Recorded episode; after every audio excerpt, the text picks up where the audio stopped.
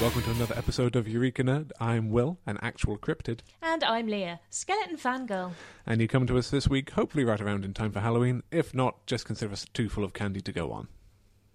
We start off with something suitably spooky for this autumnal season. The nights are growing dark. It's getting cold out. What's that, a shape you see rusting in the bushes? It's a shark!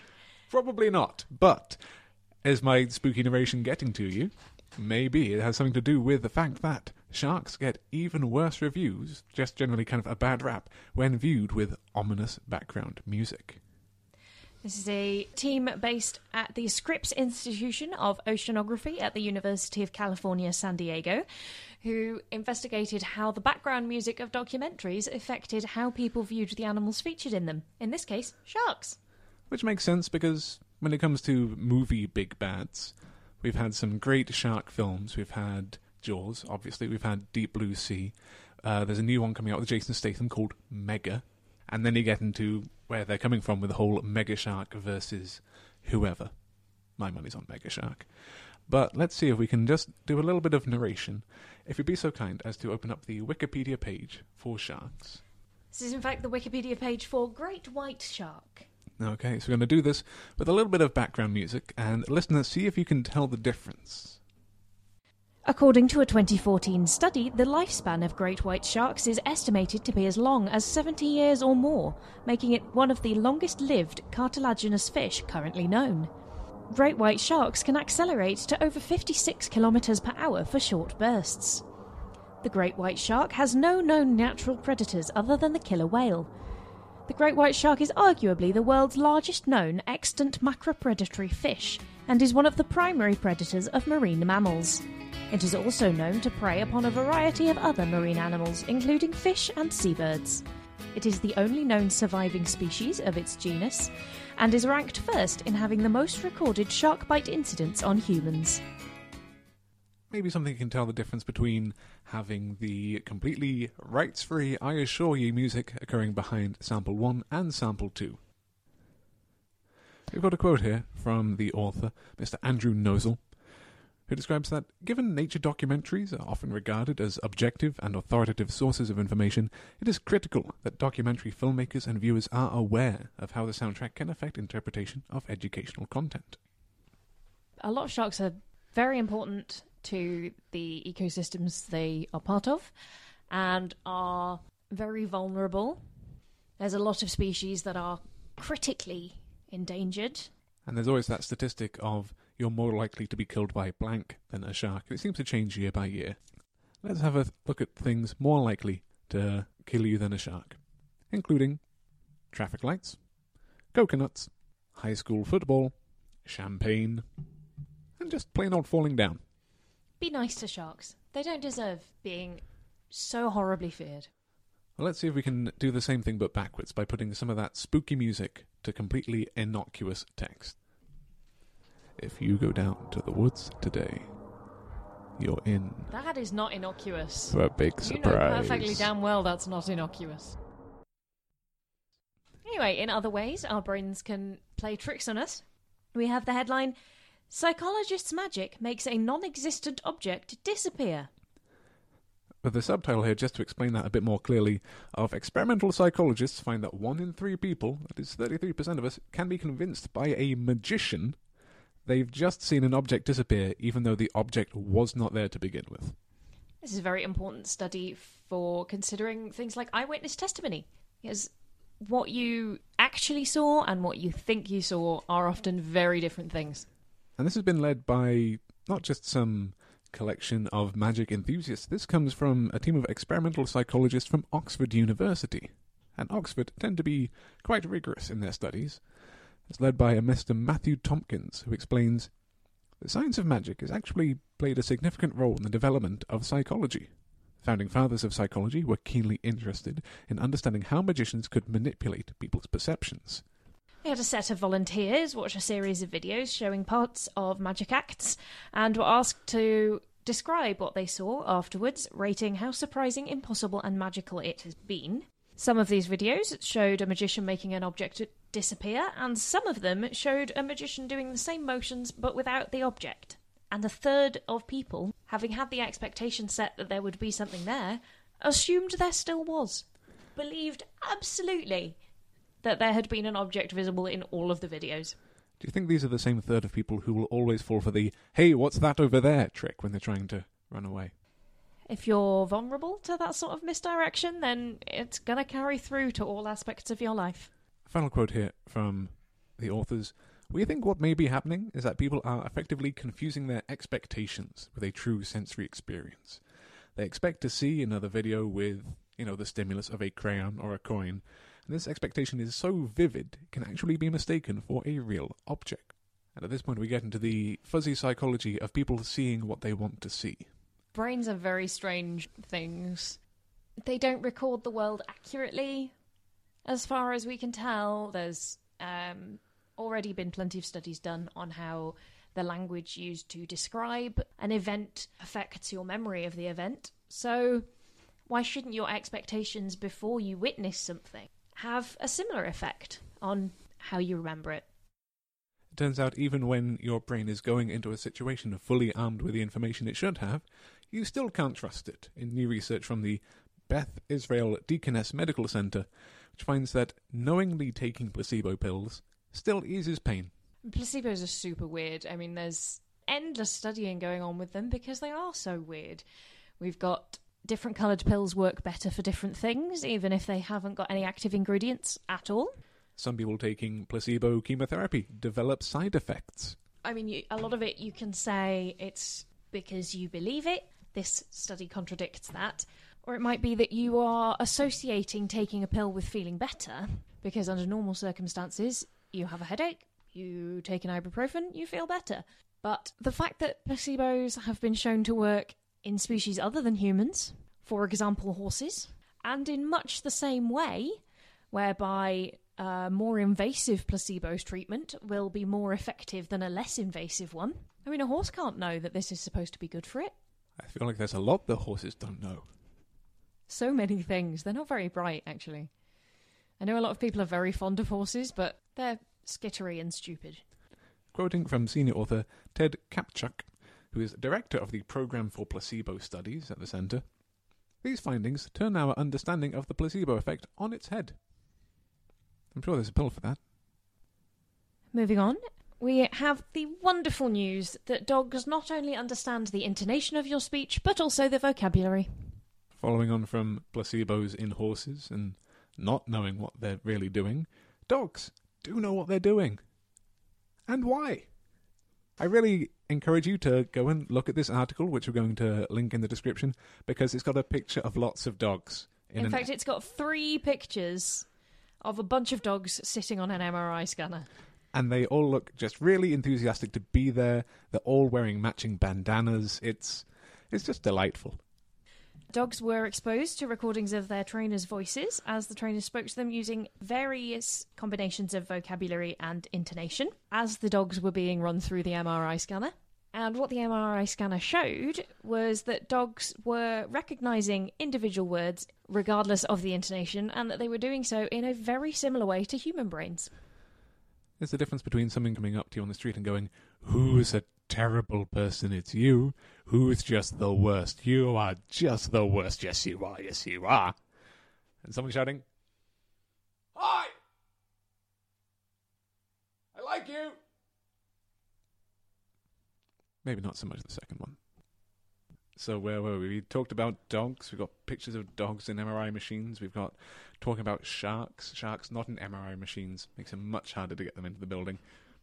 Our next story is about the various effects of online activity on kids' school scores. Yeah, We've heard about shark brains and dog brains. On to squishy human brains now, because for many people listening to this, and certainly the two people talking about it, a large part of being in school was leaving school and going home and playing video games. And it turns out playing video games online seems to lead to better marks in various school subjects. Uh, the ones mentioned in the study are maths, science, and reading skills. While, on the other hand, spending the same amount of time on social media does nothing to help. And I'd like to point out that this wasn't just, you know, oh, we'll get a couple of kids, we'll take them out of school, we'll have them play Tetris for a bit. This was a survey of 12,000 Australian 15 year olds. And, like you say, teenagers who used Facebook or chat every day scored 20 points lower in maths than those who never used social media. While students who played online games most days scored 15 points above the average in maths and 17 points above the average in science. So go home, play video games. Or maybe also do your homework, but only if you feel like it.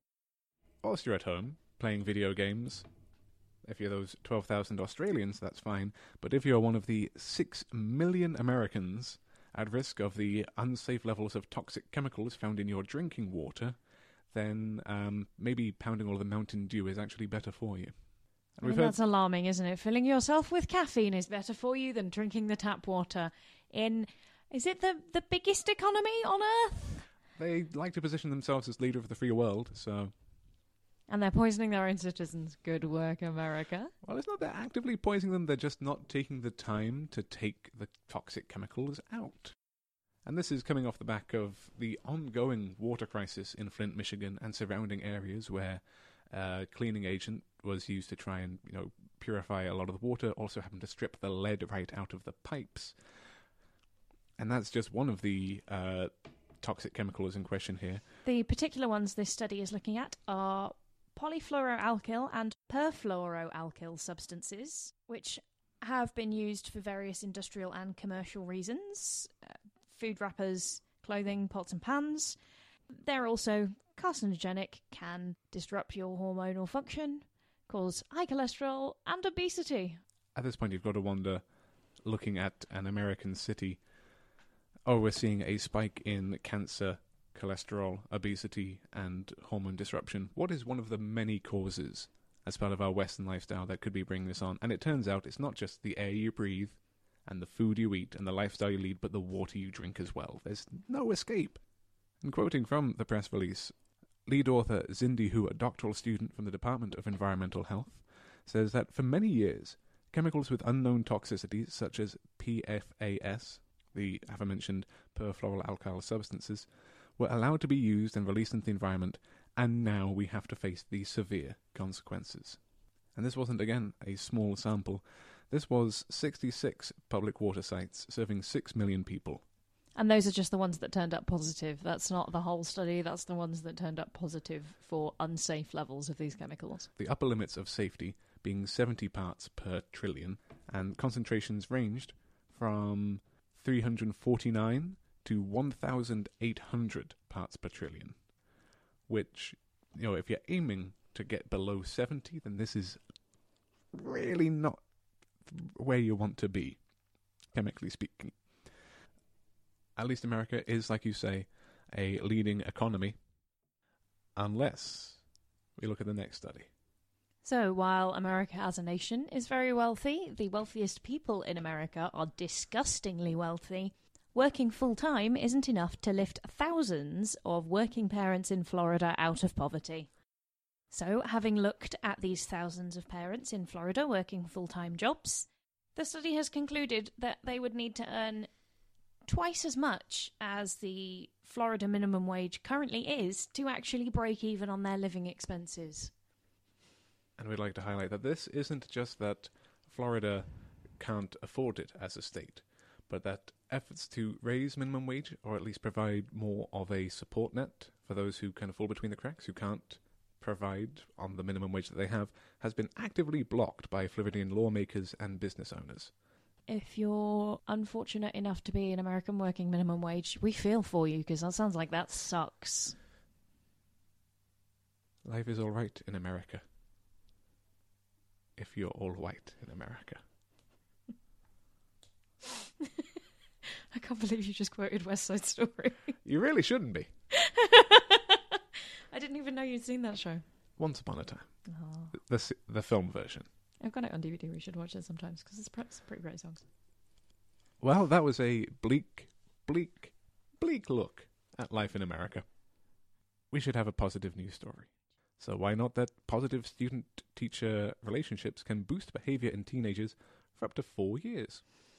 I mean, what should be a surprise to no one? Being friendly with a teacher when you're sort of 10 or 11 can basically make you a better person. We're looking at an 18% increase in pro social behaviour, up 10% more up to two years later, and 30% less aggressive behaviour over students who felt ambivalent or negatively towards their teacher. From my personal perspective, having been friendly with a teacher like that at that age meant that I was more able to see them as people moving on. I mean, equally, that meant I was more able to be a contrary little brat and cause them trouble when they got things wrong, just as much as I was able to, you know, behave well in classes. The study's lead author, Dr. Ingrid Obsuth, says that teachers play an important role in the development of children. No argument there. Students who feel supported tend to be less aggressive and more pro social, and we now have evidence for this in the case of preschool right through adolescence. The study also found that the beneficial effect of these good teacher student relationships was as strong, if not stronger, than other school based intervention programs like counselling. And again, in trying to make you feel better, we have a story about biosecurity in Australia. Very important because what lives in Australia needs to be contained. But also, what lives in Australia is vulnerable to species being brought in from outside, which is what this is looking at. Basically, the border security is working. It's stopping invasive species coming in. Now, food webs are a whole tangled mess, and Australia is something of a test case for a lot of these due to the rampant, uncontrolled invasion of many species over the last couple of decades. Those damn rabbits. Those damn rabbits, indeed. This study is looking at frogs particularly because there are some unpleasant diseases turning up in amphibian populations at the moment, which are, I mean, they're devastating lots and lots of populations. It's a major issue for conservationists. And obviously, Australia being not connected by land to anywhere else, having to be very careful about not letting this in. They've got the ability to not let it in, so they're trying very hard not to. And um, it looks like it's working. The risk of introduction of these diseases has been halved so far. The lead author, Pablo Garcia Diaz, a PhD candidate in the Invasion Ecology Group at the University of Adelaide, says that we've already seen the example of the introduction to Australia of Batrachochytrium dendrobatidis, which has been implicated in the extinction of six native frog species and population declines of several others. But with increasing biosecurity activities, these activities are reducing the risk of viruses, ranavirus in particular, which is the one they've been most concerned about, by up to 50%. If you look at a food web, frogs especially, what do they eat lots of? Lots of insects. You know what Australia is full of terrifying varieties of? All those nasty spiders. They'll jump into your car. They will hide under your toilet seat. A friend of mine was working in Australia for a year, and he said that it would just be part of his daily practice when he'd go down to the farm that he was working on to open the door to a tractor and just wait for all of the spiders to jump out and then he could start his day's work. But enough about frogs and tangled webs. We move on to much more of a ladder structure. With a sociological study into how gay men navigate the corporate world. And the corporate world is about as scary to me as Australia, thinking about it. I've seen The Wolf of Wall Street, and ooh. I mean, corporate means more than terrifying bankers and. Uh, Their excesses. Yep gay men feel they have to alter their behaviour in order to fit in or feel safe or to get ahead in a workplace. Looking at gendered and sexual identities here, analysing thoughts on masculinity, femininity, gayness, coming out if they have come out, and how that interrelates with their specific job descriptions. Apparently, a lot of conscious manipulation of identity management happens. Because it's not so simple as to be a gay man, gay woman, or other you have to present in a certain way in certain environments. This seems to come down to how you perform masculinity, and in a lot of ways, as far as it's concerned, with um, a lot of men not associating with other men in their workplace who they feel are too gay, there really is some internalized stuff going on, and it's it's sad that people feel they have to modify their behaviour that drastically to be accepted and to make progress in a workplace. Quoting Dr. Travis Dean Spice, I think that's how you say the surname, it's spelled S P E I C E. There are characteristics often associated with stereotypes of gay men, and some men are labelled as too gay while others are acceptable. Too gay here meaning speech patterns, body language, and clothing choices that they do not feel fit to the idealized form of masculinity or otherwise masculine behaviors. That whilst gay men have careers where they are respected and accepted for being themselves, others feel they have to hide or conceal or otherwise modify their behavior to act and dress more professionally. With professionally seeming to be a euphemism for masculinity. Straight white masculinity at that.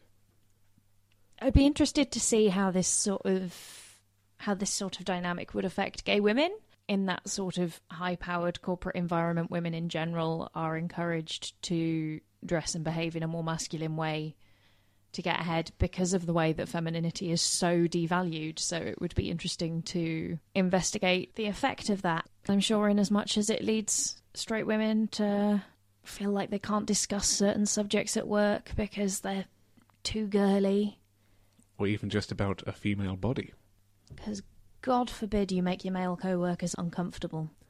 I do feel that by titling the study in brackets gay, close brackets, men at work, they were going for the pun. They were going for the pun. It continues understanding gendered and sexual identity management strategies in the workplace. He concludes that sometimes these strategies are so intertwined that the participants themselves don't realize their efforts to manage sexuality are also managing gender. Gender and sexuality being quite separate concepts. Whether they are conscious or unconscious, these strategies reinforce and perpetuate both the idealized forms of masculinity and sexuality, indicating that there are some behaviors or behavior strategies that, for being gay, are more desirable or are rewarded than other ways. Well, we've talked about politics, we've talked about sexuality, on to food. With a Plymouth University study into why old people lose weight. And it is a risk for lots of older people that they start to wither away almost, that they just don't have a hearty and full constitution in the same way that they once did in their younger years. But could it just be that they aren't hungry? And it does seem that after eating, older people produce a greater amount of peptide YY, which is the hormone that indicates to you that you feel full. And there are lots of studies that have gone on regarding appetite hormones, ghrelin being one. If you if you ever search for Ghrelin mouse, that is G H R E L I N, and have a look at what happens to mice when you inhibit or otherwise activate the pathways for their appetite suppression. Then what you get are really fluffy, chubby mice. Not to say that we could end up with fluffy, chubby grandmas. A lot of us have got those already. True. The previous assumption was that older people were producing less ghrelin. They're actually producing more of the hormone at the opposite end, which tells you you don't need to eat any more. I can't wait to be sold it. Hopefully, there won't be that much of a market for it because another study has found that over time, women appear to be more satisfied and accepting of their bodies and their weight. And the research presented at the American Psychological Association's annual convention is a meta analysis, which is pooling the data and reanalyzing results from 250 studies representing 100,228 participants over the last 35 years. They're looking at trends in how people felt about their bodies and specifically about their weight, and found that women, while consistently more dissatisfied from men, that dissatisfaction is beginning to drop, while men's dissatisfaction has remained relatively constant. Body positivity has not reached dudes yet. With men, to quote the Mitchell and Webb sketch, have a shave and have a beer, because you're already perfect. Yes, advertising is a is a common culprit in these things. And with women, there's been a huge push towards body positivity and body acceptance over the last few years, and this has been enabled with a tremendous amount of visibility through social media campaigns, through changing advertising. I remember earlier this year the campaign in the London Underground of Are You Beach Ready? raised no small amount of irritation and ire from people who said, Well, I have a body and I can go to a beach, so. Men's body image issues don't always relate to how fat or thin they are. Often it's about whether you're muscular enough, whether you look like you're strong enough. So, the researchers, alongside this study, analysed the data looking at how people felt about how muscular they are and again found that men's levels of dissatisfaction remained quite consistent over time. Which means that men have a problem, but they just won't do anything about it. Bryan Karazsia, who presented the research, noted that these results were interesting as all the data they were looking at was people in the United States, where people are fatter than they've ever been. So you might expect that people were feeling bad about being so fat, but they don't. Which does provide some hope of a brief respite from being constantly told that you are somehow devalued as a person for not fitting to certain body stereotypes. Now, we've talked about a lot of topics over the last few minutes, and if there have been some that have caught your eye or caught your ear more than others, then please do let us know. But note that if you're listening to this, we expect you are something of a supporter of science, have a passing interest in it at the very least. However, general support for science doesn't always correlate with attitudes towards specific issues. I think going by the headline, what that suggests is that while people might be like, yeah, science is cool and useful, they don't always do their research into specific things. Because whilst some topics have broad support from certain quarters, there is still ongoing debate in others. This again is a study which is kind of US focused. America as a whole has got a reputation for not necessarily being very science literate, for not necessarily feeling positive about things that science can do, or being very trusting of scientists as a group when they present them with information. There are people in America capable of great things, huge leaps of technology and advancement. And this is a study from the National Academy of Sciences, Engineering and Medicine, who really aim to reflect the best of the best of what human beings can achieve with science. But that doesn't always translate out to broader public support, broader public appeal as well.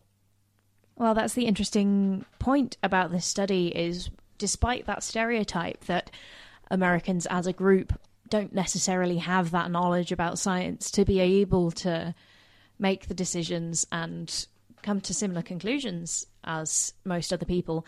Having actually tested American adults on their general science literacy and knowledge of science, they perform comparably with people in other parts of the world, but their attitudes towards specific issues still aren't necessarily what you'd consider to be the obvious conclusion if you'd been looking at the facts. So, for example, things like climate change and genetic engineering, there's the tendency to take the media led, more extreme line that climate change is made up or a conspiracy theory or whatever, while genetic engineering is the worst possible thing that could ever happen. Rather than having looked at the studies and gone, yeah, climate change is probably the case, and genetic engineering can answer some very large problems. If only there was someone out there who was able to go through some of these studies and share the results in a more accessible sort of fashion. If only. Well, I mean, as a science communicator and a member of the science communication community, that's your job, mate. And with that, that's nearly all we've got time for. But we have one last crucial thing to discuss, which is the headline. Scientists experimentally realize optomechanically induced non reciprocity. We've read the whole article on this and we have no idea what it means. If any physicists would like to weigh in and maybe explain this, that would be helpful. Because the article is not. Either one will just stick to studies such as Can you teach koalas new tricks? Yes, it takes three weeks and cannabis makes you less alert. And a shocking surprise to no one. But with all that said and done, if you have any questions or comments, you can find us on Twitter at Eureka Nerdcast or send them to us via email, eurekanerdcast at gmail.com. That's eurekanerdcast at gmail.com. And we'll see you next time. Bye.